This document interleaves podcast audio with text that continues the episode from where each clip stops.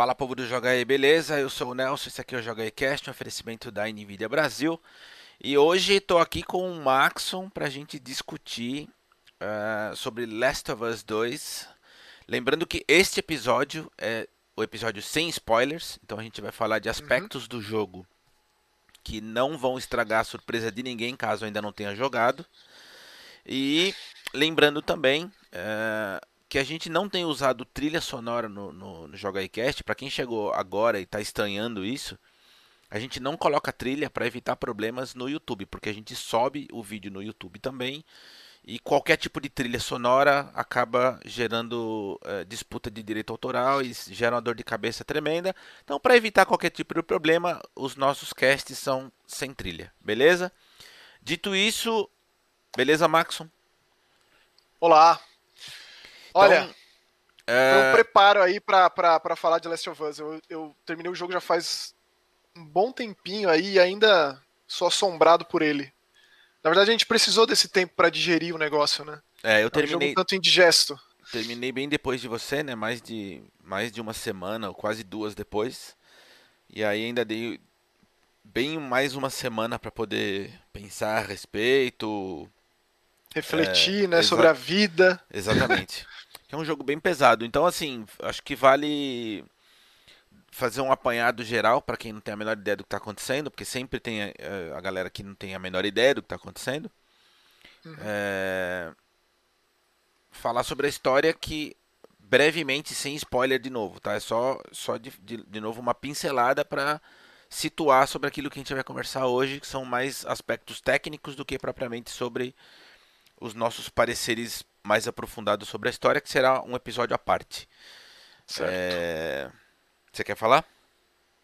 É, assim, eu ainda fico surpreso com a, a, o sucesso de The Last of Us. Assim, em 2013, quando saiu o primeiro jogo, foi um rebuliço, assim, um estardalhaço tremendo. Teve até aquela máxima da internet de o cidadão Kane dos jogos. Isso aí meio que virou, né?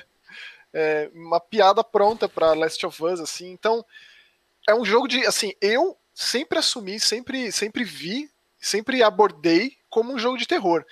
E são poucos os jogos de terror que é, acabam dizendo respeito a muita gente. Resident Evil é um dos poucos casos, né? Que acabou atraindo pessoas que não são as pessoas que, que consomem esse tipo de produto, digamos. Que é um. O terror ainda é uma coisa de nicho. Né? É, e o Last of Us ele tomou proporções assim absurdas, gigantescas, megalomaníacas. Só se falava disso lá em 2013, quando o jogo saiu.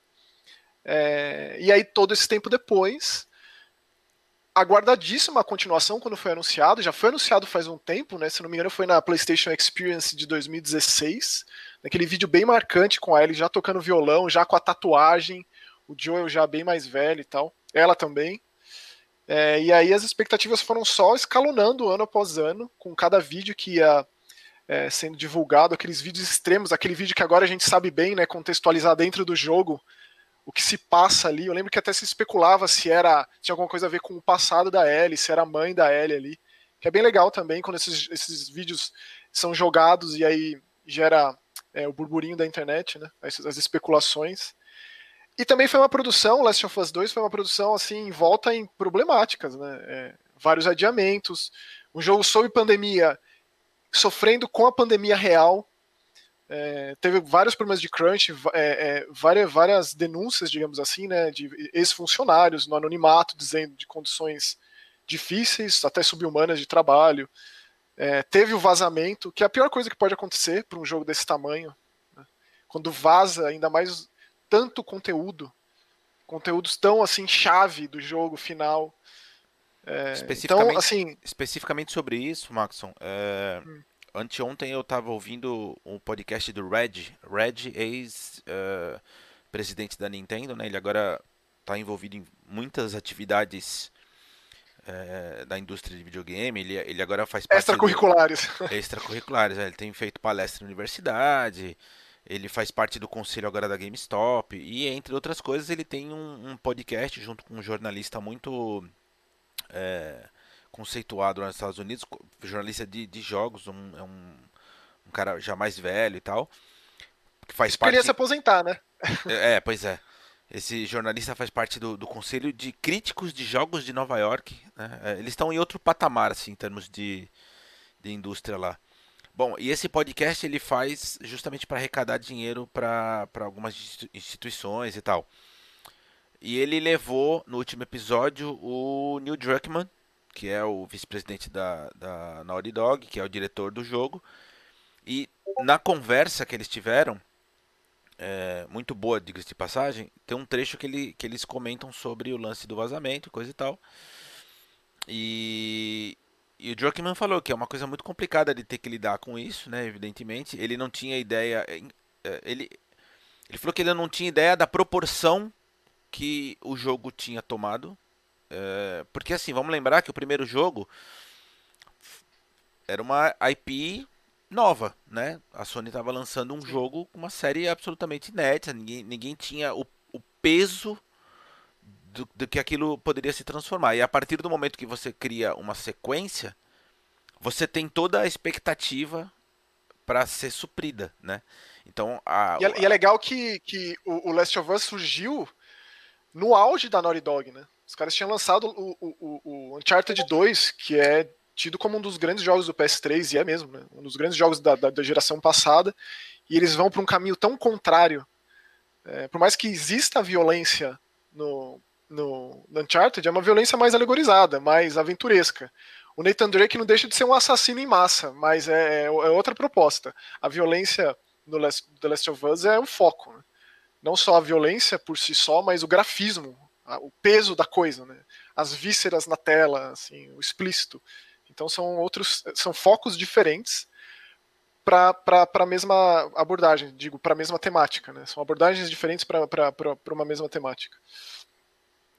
Bom, só para concluir, ele disse que então ele não tinha ideia da, da proporção que isso ia tomar, principalmente depois do vazamento, né? Porque ele falou que ele começou a receber, inclusive, é, ele recebeu ameaça de morte. As pessoas são meio doidas, né, cara? Assim, a galera é meio, meio maluca, porque, enfim, Uh, tinha gente reclamando. Parece que tem uma petição rolando pedindo mudança na história. Enfim, as pessoas elas têm uma certa dificuldade é. de, de, de, compreender é...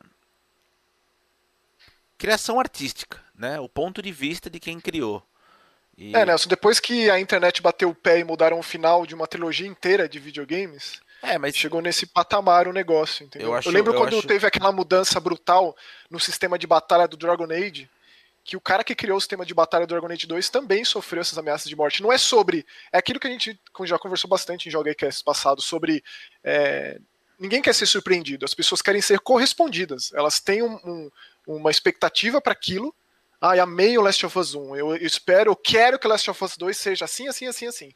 Se não for, ameaça de morte pro cara, pro roteirista, pro criador, tipo. É, é bizarro, é bem bizarro. Nossa, que mundo horrível. Bom, e, e, ele, e ele também falou bastante sobre isso num outro programa que ele participou, daquele Greg Miller.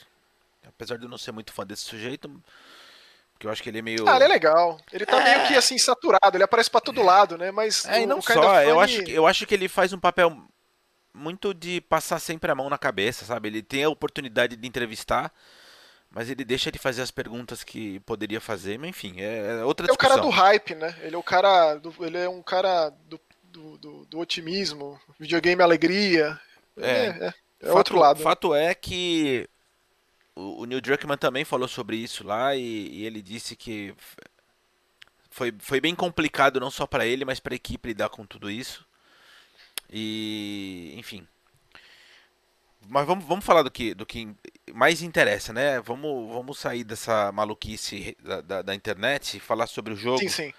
Eu queria começar falando do parte 2. Antes, antes de você começar nisso, só, só, só para complementar ainda, para aproveitar o gancho do podcast do Red, é, ele comenta sobre. O Red pergunta qual que é a, a grande mudança que ele vê quando ele tiver um novo console para trabalhar. Obviamente que ele não, ele não, ele fala assim, ah, eu, eu sei que eu não posso te perguntar sobre novos jogos, porque eu sei como é que funciona e coisa e tal, mas eu queria saber do ponto de vista técnico quais são as suas grandes é, mudanças, né, quando começa a trabalhar com hardware novo. E ele fala que uma das maiores dificuldades que, ele, que eles tiveram no The Last of Us 2 foi criar essa sensação de que o jogo não tem loading.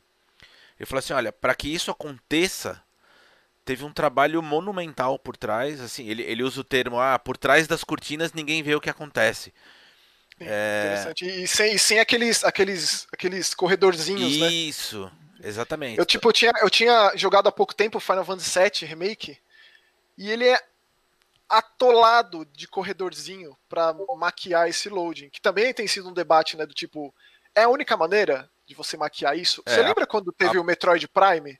O Metroid Prime no GameCube, ele também era um jogo sem loading, mas ele era bem inteligente na forma como ele colocava isso. São poucos os jogos que se esforçam para maquiar esse loading. O Resident Evil é um dos que fez isso muito bem lá em 96, né? Deu uma forma criativa para isso. Sim, com as portas, as escadas, que seja, né? É, são poucos os jogos que se esforçam nisso, e o Last of Us 2, ele não tem muito disso. Assim, fica claro quando você vai desencadear uma sequência de ações. O jogo, ele, ele, sei lá, você fica meio que vacinado com relação a isso. Você passa por baixo de um carro, você pula por uma isso. janela, você sabe que vai ser pego por alguma coisa. E eu, assim, eu não sei se é isso, porque eu não, eu não ouvi esse podcast, mas dá a entender que o, o, o jogo, ele, ele dá esse respiro justamente nessas passagens de cena, das sete pieces do jogo, né, que seriam as cenas, digamos. É, talvez. É, é, isso? Ele explicou? Ele não ele explicou, um mais... não, ele não, não, explicou. Ele não entrou em, em, em, profundidade no assunto, mas ele, ele comentou que essa foi uma das partes mais difíceis da produção e eu achei isso bem. Bem interessante, porque de fato você começa o jogo e termina e você não percebe nada de loading. Né? É. Assim, por mais que no God of War tenha esse. Aliás, assim, é bom dizer né, que o, o Last of Us foi o jogo que meio que criou esse formatinho de jogos da Sony que muitos jogos assumem em determinados momentos, ou outro, uns mais, outros menos, de Spider-Man, a, Horizon, é, ao próprio God of War. Foi o Last of Us que meio que colocou tudo dentro de uma caixinha. Né? O negócio deu tão certo que rolou aquela coisa que a gente, a gente comenta assim, de ah, então, toma aqui esse Dropbox aqui, ó, emprestado para você usar no seu jogo entre os estúdios internos ali, né? E o God of War ele tem, assim, por mais que né, quem quiser, a gente fez um podcast gigantesco sobre o jogo recomendo dar uma ouvida barra assistida, ele é, ele, ele, é muito admirável no que diz respeito a como ele conduz aquela narrativa sem corte. Então ele vai um passo além. Ele, além de não, de, de não ter load, mas ter vários desses corredores estreitos e tal, é, ele tenta ser uma coisa num take só, né? De cutscene para gameplay e tal, com uma câmera como se fosse um plano sequência gigante. Que eu achei isso, assim, talvez a característica mais interessante do jogo para mim.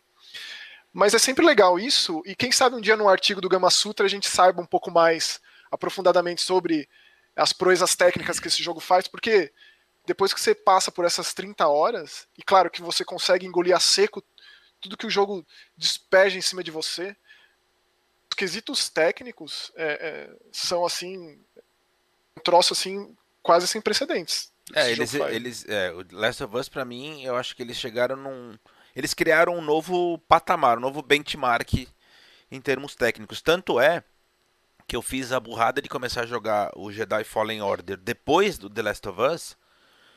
E, e, olha, é difícil, é difícil. É complicado. Então, eu, eu sei que você tá. A gente podia gravar um podcast sobre esse jogo aí. Não, pode. Eu, eu, eu basicamente eu só vou sentar porrada. Então, já faz um tempo que eu acabei, né? Eu acabei quando saiu o jogo. Eu imagino que ele esteja mais assim, assim como posso dizer? Melhor assim, é difícil, lapidado. É, porque quando eu joguei esse jogo lá na semana do lançamento, Nelson, ele tava tão bugado. Mas tão bugado que, cara. Tipo, Olha, ele, ele tem muitos problemas, mas eu ainda faria vistas grossas se ele não fosse ruim mesmo. Ele é ruim. Mas, de fato, vamos discutir isso em outro momento. Começa então lá sobre a parte 2 que você ia comentar. Então, a parte 2, ele não chama só Last of Us 2, tem esse parte 2, que sempre me intrigou, né? Isso é uma coisa muito de filme de terror, de um Sexta-feira 13 da vida e tal, mas evidentemente que não seria algo assim. É... Não desmerecendo o Jason, Sexta-feira 13, muitíssimo pelo contrário, mas eu tentei, assim, eu nunca soube exatamente o porquê. E teve uma matéria, pouco tempo antes do lançamento do jogo, em um site chamado gq-magazine.co.k é, vai estar na descrição do vídeo esse, esse link, porque é uma matéria ultra extensa de um jornalista é, chama Sam White, que ele acompanhou é, o desenvolvimento do jogo por muito tempo.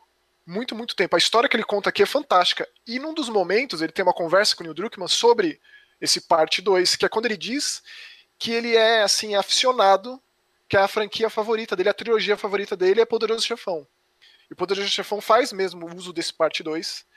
E o Poderoso Chefão parte 2, se você tem a base ali do passado do Vitor Corleone, da ascensão do Michael Corleone, do que, que aconteceu com ele na Sicília, do porquê que ele se tornou esse dom dentro da máfia italiana, se você tem essa base de antemão e você aborda esse jogo com isso, que foi o que aconteceu comigo, é uma experiência diferente. E é assim, surreal. Surreal como você não só homenageia algo que você admira tanto, como você também é, faz disso um alicerce para cri a criação, para o processo criativo. E faz muito sentido. É impressionante. Então, caso você seja um fã de Poderoso Chefão, é, que é, é, uma das obras mais importantes da história do cinema, assim, eu acho que é meio que incontestável isso, né? É, tenta ver o Last of Us Part 2 com esse viés. Uhum. Ou então, se você ainda não tiver jogado, né, parte, parte daí, porque é, é, é uma perspectiva diferente, bem interessante. Bacana. Uhum. Ô, Maxon, é, hum. tirando essa, essa curiosidade que você acabou de dizer, é, eu queria que você falasse um pouco sobre a localização. A gente discutiu sobre isso, né, um bocadinho, é, enquanto a gente jogava, e a gente falou isso no último podcast também, né, muito brevemente. A gente deu uma, uma pincelada sobre. É, eu fiquei muito impressionado com a localização, de verdade. Eu acho que, é, de novo, repetindo, em termos técnicos, eu acho que esse jogo ele estabelece um novo patamar de qualidade, de fato que, que jogos nesse nível de produção, nesses, nesses triple A's que, que investem milhões e milhões de dólares na produção, é, não podem mais deixar de ter. É, eu não consigo, eu não sei dizer se isso é bom ou se isso é ruim, né? Mas de toda forma, é, o, quando, o, quando, você a começa sua jogatina a... do Fallen Order aí tá meio que Então, quando você começa a lidar com si outros, só, né? exatamente isso que eu queria dizer. Quando você começa a colocar na mesma prateleira jogos que supostamente são é, produções gigantescas, aí a diferença fica gritante. Né? Gritante, mas assim, absurda. E, e vou, usar de novo Fallen Order de, de exemplo para localização. Uhum. Não só a qualidade do texto do Fallen Order é horrorosa, né? Assim, é um, é um texto tipo pobre, escrito pela tipo a quinta série. quanto a localização é pavorosa. É assim, a, a, a dublagem é medonha, é, é, um, é uma coisa assim, sem a, nenhuma emoção, sem nenhum envolvimento, é quase robótica a, a, leitura dos diálogos. Enquanto que, que você vai pro The Last of Us, e é uma coisa tão orgânica, é um. É um cara, o, o, o tom dos diálogos, a maneira com que os personagens interagem entre eles, quando, quando acontece é, quando você elimina um determinado inimigo e aí você percebe que aquele inimigo tem um nome, porque o, os outros membros ali do, do, do, lugar veem o corpo e se referem a ele pelo nome. E isso não só isso, né? Mas assim, quando você tá antes do combate acontecer, se você fica ali na furtividade, você ouve conversa sobre o filho que nasceu, sobre os problemas da vida, sobre, ah, eu tive não sei quem, teve uma discussão com não sei que lá. Então, é, é, né, é, o videogame tem uma dificuldade muito grande em lidar com o peso da morte, com o peso de uma vida. É, que é muito banal, assim, é muito desmoralizante, eu até diria. É, então é interessante a própria Naughty Dog, que é uma das mais criticadas com relação a isso, como eu disse, né, o Nathan Drake é um assassino em série, assim, de marca maior, é, ainda faz, fazer disso, de novo, uma questão, fazer disso é, é, uma argumentação dentro do jogo, pelo menos tentar, porque eu acho que é isso que a Naughty Dog ela se esforça em fazer, dar um passo além do videogame cinematográfico. Eu, particularmente, não tenho problema em assistir 40 minutos de cutscene. Eu sou fã de Metal Gear, não vou ser hipócrita em dizer isso. Mas a Naughty Dog, desde o começo da franquia Uncharted, eles têm tentado é, ir um pouco além na, na, nesse lance cinematográfico do videogame. Por mais que o, o, próprio Bruno né, comentou recentemente que tem jogado o Uncharted 4 e é impressionante, mas ele sente que joga pouco em determinados momentos, porque é justamente esse ensaio para algo maior. Né? Eu acho que ainda vai ser muito explorado isso.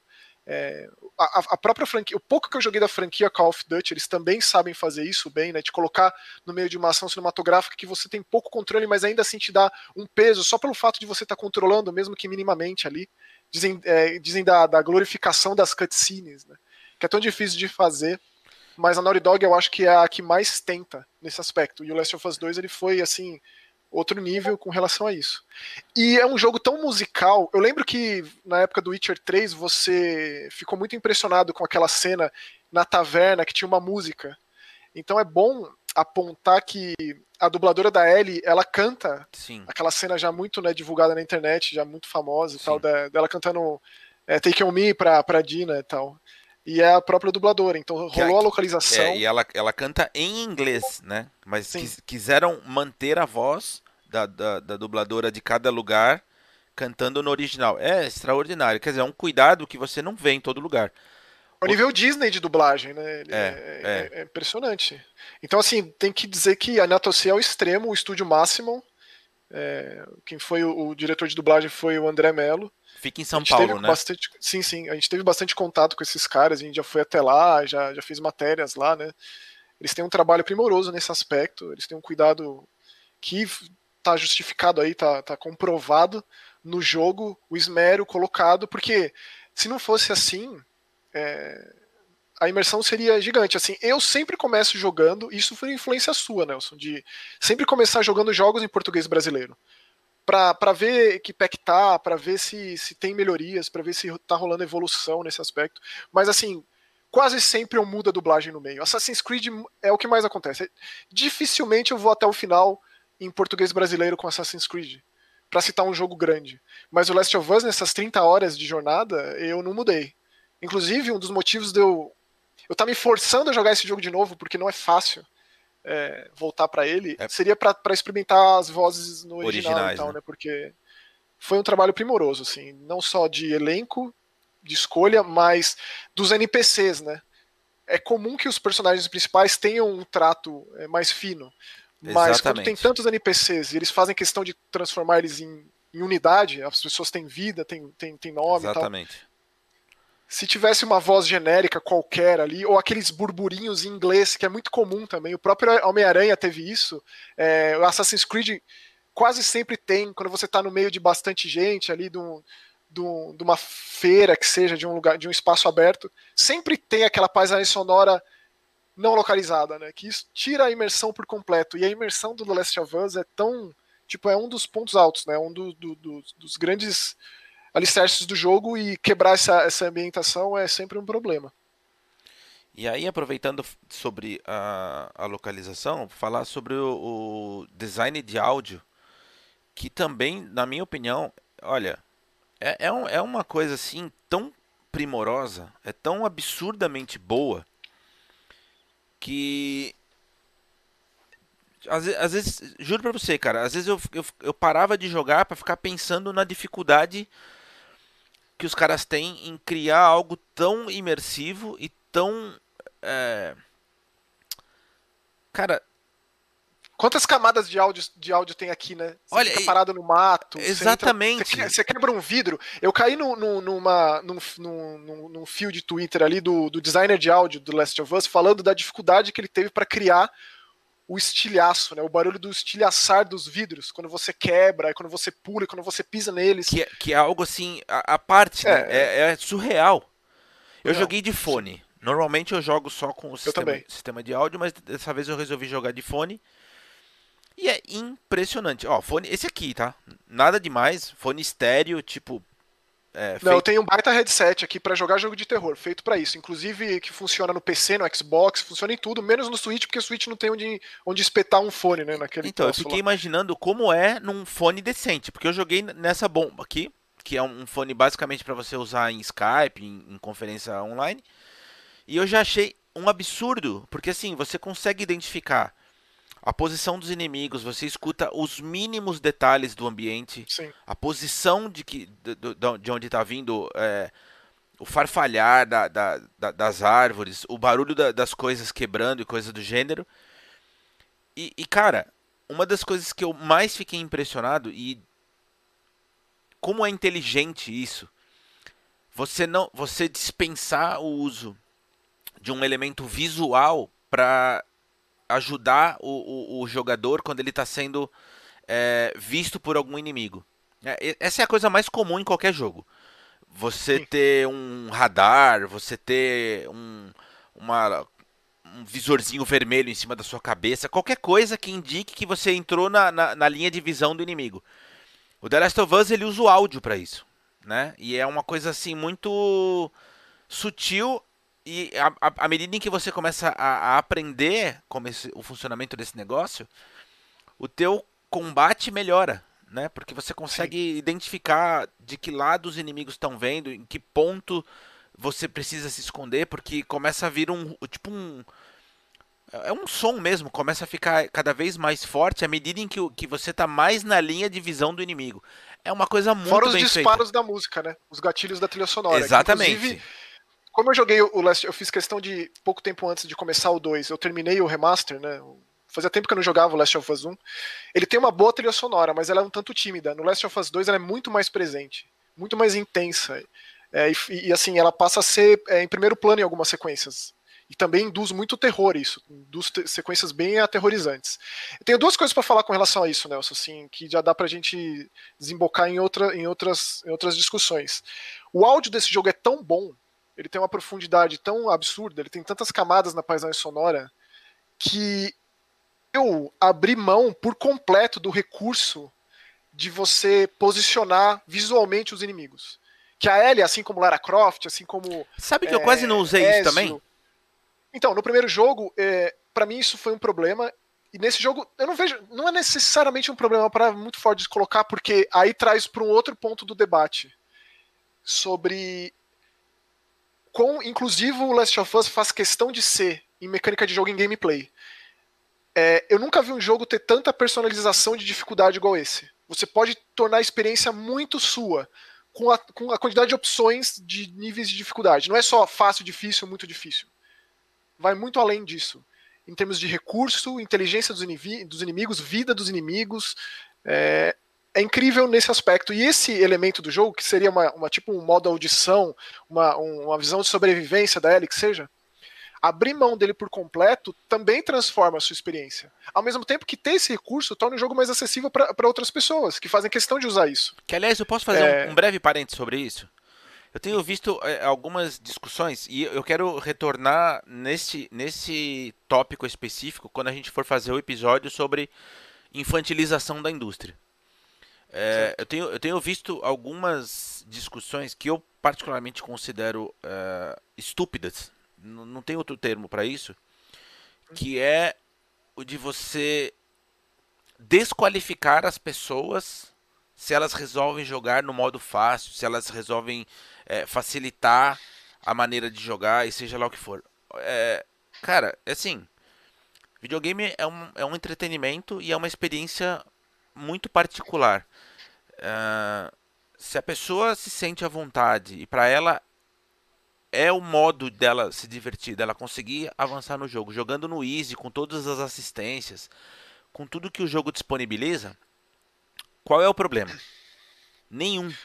Então, assim, só para deixar claro, é, é, é, esse, esse tipo de, de, de, de, discussão, e eu também, eu, eu, eu, duvido que seja a maioria que pense assim, é, porque a gente sempre é, observa na bolha, né? É sempre aquele, aquele povinho chato que faz mais barulho, e aí a gente acaba erroneamente pensando que é a maioria. Eu tenho plena convicção que não é a maioria.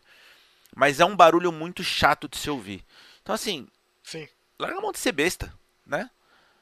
Deixa as pessoas jogarem da maneira que elas quiserem jogar. O jogo, se o jogo oferece. Dar um exemplo disso. Eu, é, o meu exemplo claro é: eu joguei Resident Evil 2 no Easy porque eu não sei jogar jogos de terror. E para mim tá tudo bem. Para mim não é um problema, não é, não é um, um.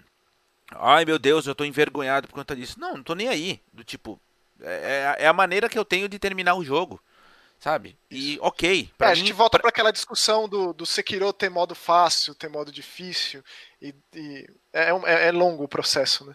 Mas o que, eu, o que eu queria dizer é que o Duncan Jones, ninguém menos que o filho do David Bowie e cineasta, dirigiu filmes incríveis, tipo o Moon, é, ou então é, aquele do, do Jake Gyllenhaal do, do que ele está preso num looping de tempo dentro de um, de um trem.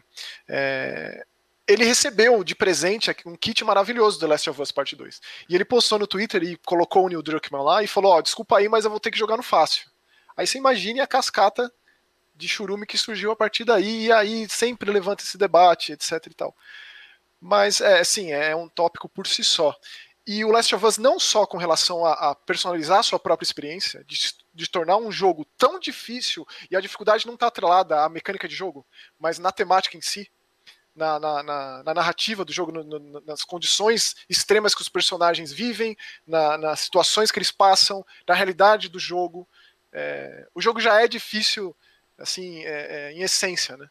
Então, além de ter essa personalização de experiência, que torna o jogo próprio para você, você personaliza ele, você também tem aquele monte de, de, de, de opções, de ferramentas para tornar ele ainda mais inclusivo de inúmeras formas. Inúmeras formas. E se você dá uma, uma fuçada ali na, nas opções do jogo, cara, que isso vire padrão, padrão né? Nelson. Pelo menos nos jogos grandes. Que o Last of Us, em termos de acessibilidade, ele se torne padrão.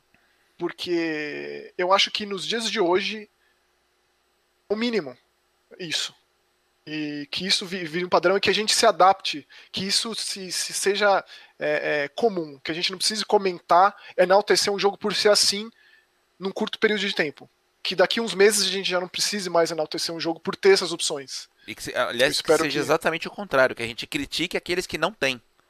Exatamente. Isso, exatamente. E, e ah, patch para corrigir bug, patch para incluir esse tipo de coisa. Né? Eu acho que concordo. Concordo Isso plenamente. assim, é... quando eu digo do, do, do, da paisagem sonora e da de você fazer uso desse recurso que existe no jogo, que é tipo uma visão de sobrevivência igual a da Lara Croft mesmo, é... eu posso trazer também a minha grande crítica com relação ao Last of Us 1 e a, com relação a esse também. Esse é um pouco mais tímido porque ele é menos linear, ele abre mais a exploração, abre mais as, é, as formas de, de você abordar os combates e também o fato de que muitas vezes você não precisa é, acabar com todo mundo ali. Não é um campo de batalha que você só vai pro próximo quando você mata todo mundo. Não é, não é sempre assim que o jogo pensa, como o primeiro foi quase sempre assim. É, o jogo ele divide muito bem essas condições. Isso para mim é, é difícil de lidar. Esse jogo faz isso também. Ele é bem dividido entre as partes de combate, as partes de exploração, é, as partes de resolução de quebra-cabeça. É, é, bem blocado, ponto, né? Sim, a ponto do personagem é, anunciar isso. Isso para mim, é, quando ele tá acompanhado de alguém, ele fala: "Ah, matamos todo mundo". Tipo, não. Como assim? O que me faz voltar uns passos atrás e ver também como uma forma de tornar o jogo mais acessível. Uhum. Porque esse jogo é, é, Eu lembro que o primeiro, o Last of Us, a dificuldade normal. É, um, em jogo de terror, você temer pela vida do personagem tá muito atribuído ao fato de você respeitar os inimigos. Se você teme pelos inimigos porque eles são poderosos, porque eles vão te machucar, porque não tem como você confrontar eles, porque você não tem recursos, por isso que o protagonista indefeso tá tão em ascensão em videogame, né? Em jogos de terror, mais precisamente. É, isso está muito atrelado ao terror. Mas o Last of Us é um jogo tão grande, é uma produção tão gigantesca, que eles tinham que dar uns passos para trás com relação a isso e tornar o jogo mais acessível nisso também. E me faz pensar que talvez por esse motivo muita gente não atribua o jogo a terror em si. Por mais que ele tenha sequências absolutamente aterrorizantes. Eu sou o primeiro jogo eu, também. Eu sou uma dessas pessoas, ó. A gente já teve várias inúmeras conversas e ainda não estou convencido sobre isso. Vou te falar o motivo. Eu, sempre, eu, eu gosto sempre de usar os jogos que de fato me fazem ter muito medo e que para mim são muito difíceis para eu poder co conseguir é, é, relativizar a, a, né? Enfim, para eu conseguir entender o porquê de um lado ou o porquê de outro. Vou usar o Resident Evil e acho que eu comentei sobre isso com você. É, o que, que para mim é muito difícil no Resident Evil? Eu já vi você jogando e para você isso é, é, é, qualquer coisa, porque você já entendeu o jogo quase como na Matrix, mas para mim ainda é muito difícil. É o fato de que eu nunca sei quando o inimigo de fato morreu. E isso para mim gera muito desconforto, muito. Assim, é é o que me deixa mais tenso, porque eu nunca sei se eu fiz o que eu tinha que fazer, se eu matei o que eu tinha que matar. Você já me falou que no Resident Evil não necessariamente você precisa matar, né? Enfim, é, é entender de fato como é que o negócio funciona. Isso para mim é que gera o desconforto. E no The Last of Us é absolutamente o oposto. Uma vez que você entenda o funcionamento dos inimigos, é, aquilo não me causa mais desconforto. Me parece um, um, que eu vou ter um embate, eu sei exatamente o que eu preciso fazer para vencer aquele bicho, e uma vez que ele esteja no chão, acabou, eu não tenho mais que me preocupar. Eu não sei se eu consigo me fazer é, claro nesse sentido, sim, mas sim, sim. é por mas, isso assim, que eu não minha... consigo enxergar o terror. Eu, eu entendo que existem partes aterrorizantes. Um exemplo muito claro, a, a parte do hospital, para mim, é, aquilo de fato é puro terror. Assim, eu, eu fiquei grudado no, no, na, na cadeira, assim, sabe? Aquilo me deu muito medo. Mas são trechos, entende? São, são é, eles salpicam o negócio. Então por isso que eu não consigo enxergar o jogo inteiro como de terror, mas um jogo com elementos de terror. É, é, esse, é, é essa que é a minha não... questão. É, quando, quando o, o, o, primeiro Last of Us saiu, esse terror furtivo, ele não existia, não existia muita, muitos exemplos dele. Tinha o Manhunt, tinha o Siren, os jogos, os jogos de terror, eles estavam começando, assim, digo, começando os, os, os grandes produções, produções importantes, simbólicas no meio indie que já vinha ali desde o Amnesia. O Amnesia ele é particularmente aterrorizante justamente por conta do protagonista em, defesa, protagonista em defesa e por saber usar isso muito bem dentro da realidade de jogo. Uhum. A minha proposta de debate do terror de Last of Us é tentar sair um pouco da subjetividade da coisa. De tentar analisar esse, esse medo do desconhecido que é uma constante no jogo e como ele usa isso como temática principal. Porque quando a Ellie resolve sair de Jackson, é, quando, ela, quando ela, a realidade dela muda radicalmente, ela não enxerga mais as coisas dela como coisas dela. Esse é um dos pilares do terror dito pelo Stephen King, por exemplo, um dos grandes escritores de todos os tempos do terror. Quando o familiar não é mais familiar, quando aquela, aquela sua vida se, se torna desconhecida, por mais que aquilo seja a única coisa que você conheça. E, isso é um terror gigantesco, não pode ser só subjetivo. É tentar dar uns passos para trás analisar a coisa um pouco mais friamente. É, para tornar é, não vou dizer categorizar, mas tentar entender o porquê de ser. Uhum. Eu lembro perfeitamente, para mim vai ser sempre o um exemplo a ser usado quando o, o Jordan Peele, que é um comediante, um cineasta, comediante que nos últimos anos tem se dedicado integralmente ao terror, não integralmente, mas ele tem feito grandes obras de terror. Uhum. Ele precisou ir no Twitter para dizer que o filme novo dele, o Nós, era um, era um filme de terror. Entendi. Tipo, eu usaria aquela camiseta. Se o Neil Druckmann escrevesse isso, Last of Us é um jogo de terror, talvez fizesse com que as pessoas tentassem entender o porquê disso, pelo menos dar esses passos para trás e olhar a coisa sem ser tão pessoal. E videogame acaba sendo mais difícil de ser visto porque é uma coisa muito passional, você se envolve demais, acaba sendo muito pessoal a experiência, ainda mais no Last of Us, que promove tanto essa inclusão, que ele faz questão de ser um jogo para todo tipo de público. Por mais que ele seja. O Last of Us 2, eu diria que é o jogo mais violento que tem. Eu falei muito sobre isso é, de violência explícita no Resident Evil, porque quando eu joguei a demo do Resident Evil 2, eu fui um tanto enganado. Parecia que seria um jogo muito violento, muito explícito. Ainda mais com esses gráficos fotorreais uhum. de hoje em dia. Mas na verdade nem tanto. O Resident Evil 3 foi é, mais decepcionante ainda nesse aspecto. Agora, a violência promovida, eu não vou dizer promovida, mas a violência que existe no parte 2 do Last é, of Us. É um, é um absurdo. Não é, Nelson? É, é, é mas assim, é, é de um extremo absurdo para causar desconforto mesmo.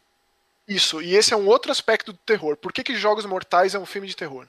Porque ele faz da violência explícita um argumento para gerar um desconforto. E isso não pode ser subjetivo. Entendi. Ah, tem gente que já. A violência hoje está tão banalizada que abrir um, uma, um, a garganta de alguém com uma faca isso ser mostrado de forma mais explícita possível, a expressão de dor daquele personagem, sequências de tortura. Eu sei e, que. E, não, e a joguei, mas eu sei de, que. E a expressão de ódio de quem tá usando a faca. Sim. Isso.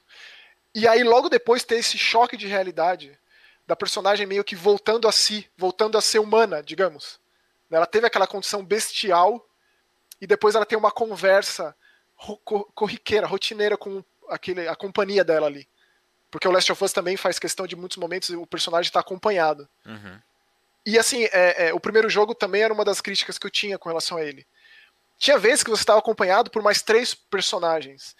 E, e, o gameplay fazia questão de colocar o jogo em si, o controle em si, em primeiro lugar, e a ambientação em segundo. Então era comum você estar tá ali se escondendo dos instaladores, naquela, naquela condição tensa, e os personagens sambando em frente aos inimigos e tipo, tá tudo bem.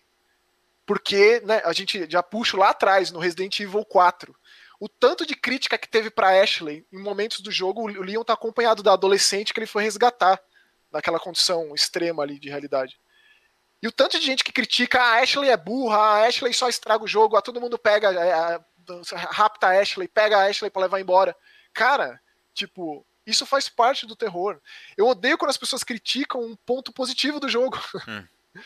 Como que uma personagem se portaria numa situação extrema, sendo a filha do presidente dos Estados Unidos, com 16 anos, se eu não me engano?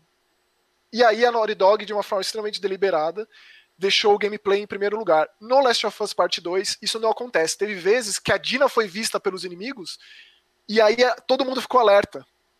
Isso eu adorei, assim, porque eles tentaram melhorar a inteligência artificial, que é uma coisa muito difícil de ser feita, ainda mais em um jogo que a, a imersão ela é, para mim, primeiro plano. Eu diria que roteiro e imersão nesse jogo, que tipo ambientação, fazem desse jogo para mim um dos mais importantes dos últimos anos.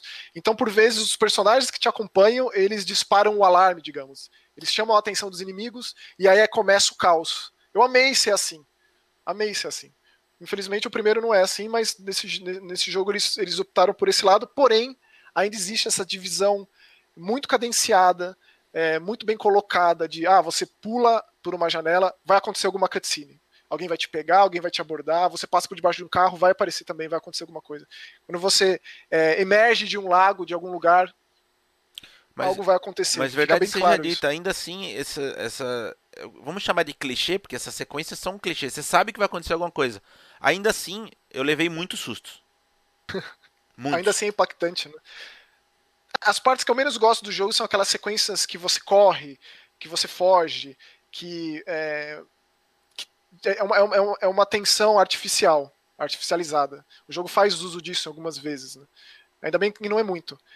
É, mas eu consigo entender de um ponto de vista é, de imponência visual. assim. O jogo salta aos olhos nessas sequências. Né?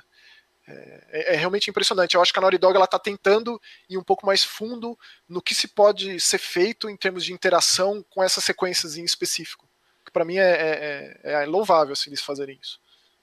Cara, eu, você comentou sobre os inimigos, e aí eu, eu queria só fazer um comentário breve.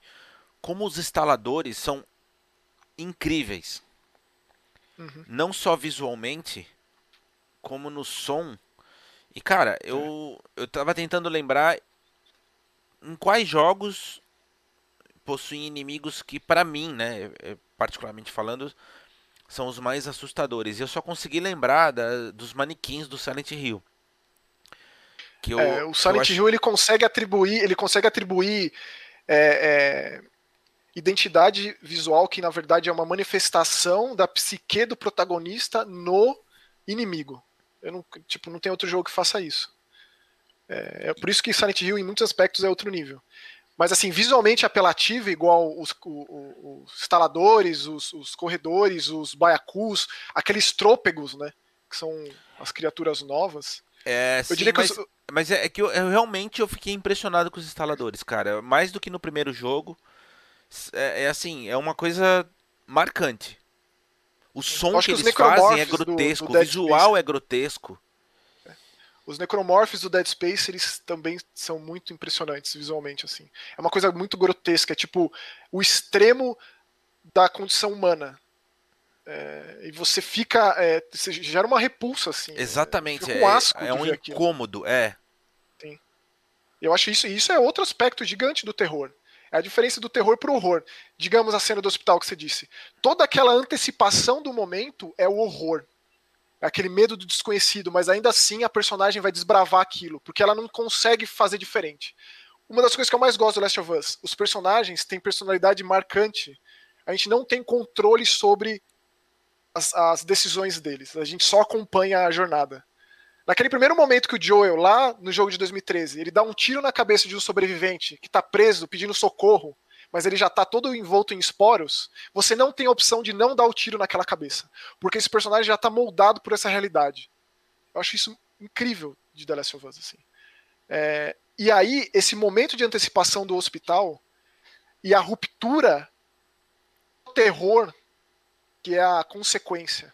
Porque o Last of Us e o terror lidam muito com ação e reação, é, é causa e consequência, crime e castigo, dá para dizer assim também. E esse jogo é basicamente isso. É uma são, são eventos que se sucedem, porque não teria como ser diferente dado a ruptura, o choque de realidade que acontece para as duas protagonistas. Porque dá para dividir esse jogo né, em, em, prólogo, epílogo e dois grandes atos aí, dois grandes arcos, né? Sem ter essas duas perspectivas, o jogo não daria certo. E aí eu preciso dizer, enaltecer muito o trabalho da Halle Gross, que é a roteirista do jogo, junto com o Neil Druckmann. O Neil Druckmann ele não se viu capaz de escrever essa história sozinho. Aí ele foi atrás da roteirista do Westworld para ajudar. E se esse jogo tem um roteiro tão importante, se ele dá protagonismo para personagens que até então em jogo desse, desse tamanho não tinha tido voz, é, é muito impressionante. Eu diria também. por conta dessa roteirista. É e louvável. assim, eu não assisti, eu não assisti Westworld, mas todo mundo diz que, que depois que ela saiu, caiu a qualidade. Tipo, da segunda temporada para frente. É, e assim, eu, eu particularmente tenho algumas considerações com relação ao, ao roteiro do jogo, mas são considerações mínimas. No geral, olhando, olhando de, de forma ampla, eu achei muito, muito bom, muito bem resolvido. É, eu, eu, eu acho que o, o pecado maior, na verdade, é o fato de o jogo ser. De novo, isso é muito particular meu. Eu, eu achei o jogo muito longo. É, eu sei que essa talvez seja uma discussão completamente idiota também. Eu, é, eu não saberia como resolver isso, mas por se tratar de um produto, eu acho que as empresas entram nessa necessidade de colocar muito conteúdo para justificar o valor da, da compra. É, e não necessariamente essa é uma solução que funciona para todo jogo, sabe? Eu acho. É, eu. Eu, eu, quando, eu, eu, assim, eu, particularmente acho que deveria ser mais curta a campanha. Eu acho que o jogo é tão desconfortável, Nelson, que às vezes ele parece ser mais longo do que de fato é. Eu tive essa sensação também. Mas assim, quando eu paro e tento analisar mais friamente, já, já depois de, de, de ter terminado faz algum tempo, eu não consigo tirar algum pedaço do jogo. Sabe? Porque ele, ele, ele precisa daquele impacto.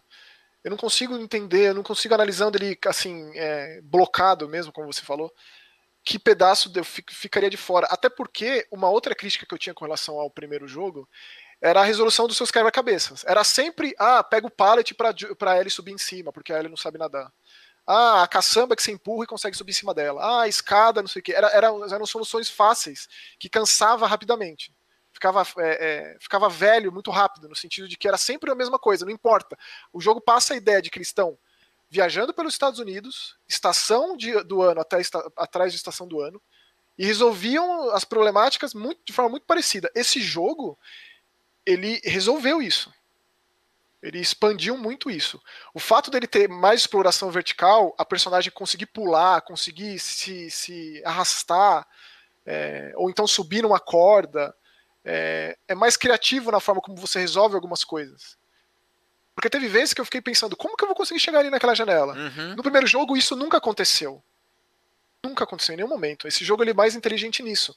Então, assim, talvez por ele intercalar esses momentos um tanto contemplativos com partes tensas, de combate intenso, e, e, intercalar essas duas, essas duas perspectivas extremamente necessárias dos dois, das duas grandes protagonistas da história, talvez ele dê essa impressão. Mas para mim, o fato dele ter parecido um pouco longo é justamente porque ele é um jogo intragável. Um jogo muito difícil de lidar, com, com cenas, situações, condições enervantes ao extremo, assim, tipo de ter que eu, em vários momentos, parei de jogar, assim, largava o controle.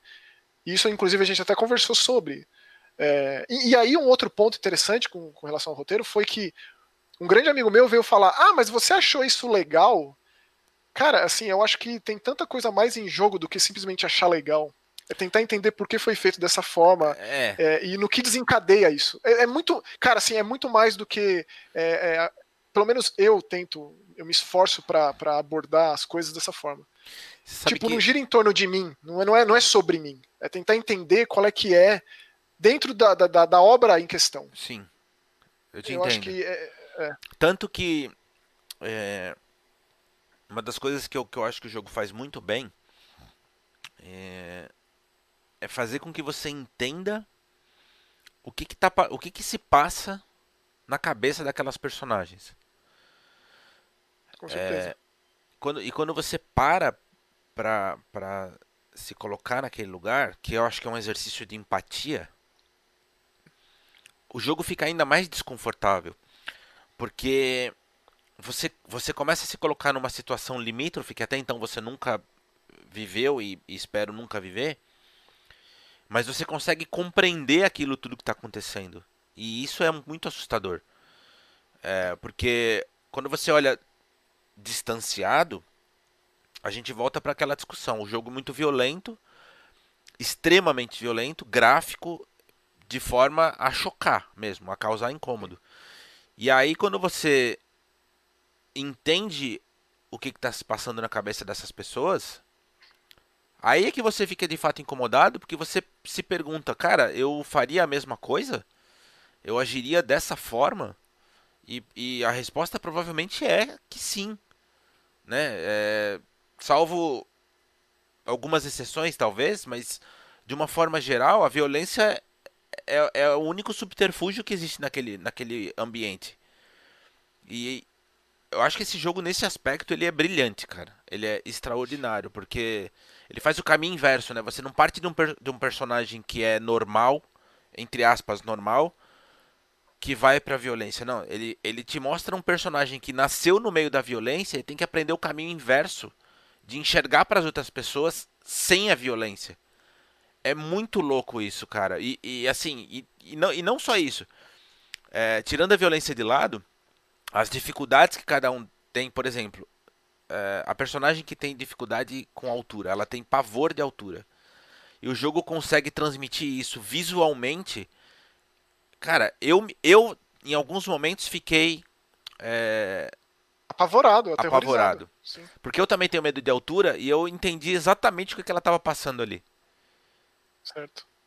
É, assim, essas condições pós-apocalípticas, essas realidades que não existem, é, muitas vezes a gente tem que embarcar no que o criador fez ali. Seja um Dia dos Mortos, seja uma estrada, The Walking Dead. É, a gente não pode tentar se colocar na, na pele daquele personagem. Nas, tem, condições, como... nas condições em que a gente vive. Essa que é a questão, né? Ah, por, por que é violento? Ah, porque. Gente, a, a, Outra, pessoa, né, é... a pessoa cresceu naquele ambiente que, que não tem absolutamente nenhuma relação com a nossa realidade. Isso. É, é difícil às vezes se distanciar dessa forma. Ah, como que os personagens de, de Resident Evil enxergam a realidade? Com certeza é diferente da que a gente enxerga. É, tipo, porque né, liga a televisão e aí, o que, está passando? Tem que tentar entender por esse lado também. Para fugir disso de ai, que mentira, que, deixa, que é muito um argumento usado em roteiro, ainda mais em terror. E o que me faz pensar que o, um dos grandes motivos do porquê Last of Us é o sucesso que é, é justamente porque ele consegue passar essa condição humana em situações adversas extremas. Existe essa, essa, essa, essa correlação. Existe como se criar vínculo. Até com personagens egoístas e egocêntricos. Eu, por exemplo, acho, acho a decisão do Joel no final do primeiro jogo a mais egoísta possível e imaginável. E isso é uma questão nesse jogo também. Aliás, é extremamente imprescindível que se jogue o primeiro jogo né, antes de jogar esse. Até porque se você não tem a bagagem de quem são esses personagens, se esvai assim o peso. É, tipo, você não, você não vai ter né, o impacto sentido, que o jogo propõe. Sim. É, e ainda assim a gente é obrigado, outra condição de terror, a ficar na companhia de personagens que não são personagens que a gente gosta, que a gente tem empatia, não são personagens empáticos, assim, é altruístas. É, e aí tem muito disso também. É, um personagem que a gente gosta está sempre atrelado ao fato da gente se correlacionar com ele. É isso, não é assim que funciona um personagem bem construído. Não pode ser assim. Teve aquela série da Netflix lá, Mary Ann, da, de bruxaria francesa. Um tanto de gente veio falar para mim: ah, mas a, a, protagonista é tão chata, ela é tão cabeça dura. Ah, então porque ela não é do jeito que você gostaria que fosse, é, é uma personagem ruim, você não gostou dela, você não se. Tipo, quê? né? É, é difícil, cara. Então, é, é, eu acho que tudo isso é questão para a gente abordar no programa de spoilers, evidentemente, mas. Uhum. Assim, eu acho que no panorama, panorama, geral das coisas eu tô. Acho que eu falei o que eu tinha que falar nesse primeiro momento, Nelson. Assim, assim. É, bem, tô bem satisfeito também. Espero que as pessoas tenham gostado. A gente falou muito mais sobre a parte técnica do jogo e, como prometido, sem spoiler nenhum. Então, jogue, né? Depois que jogar, eu sugiro que vocês voltem para ouvir o próximo episódio, que vai ser com spoilers, e aí sim a gente vai falar um pouco mais sobre as nossas impre impressões é, sobre a história, sobre os personagens e tudo mais. E é isso. Então, o Joga Cast de hoje sobre The Last of Us fica por aqui. Um oferecimento da NVIDIA Brasil. Obrigado, Maxon. Que agradeço. E a gente prazer. se vê. Tchau. Valeu, tchau. Tchau.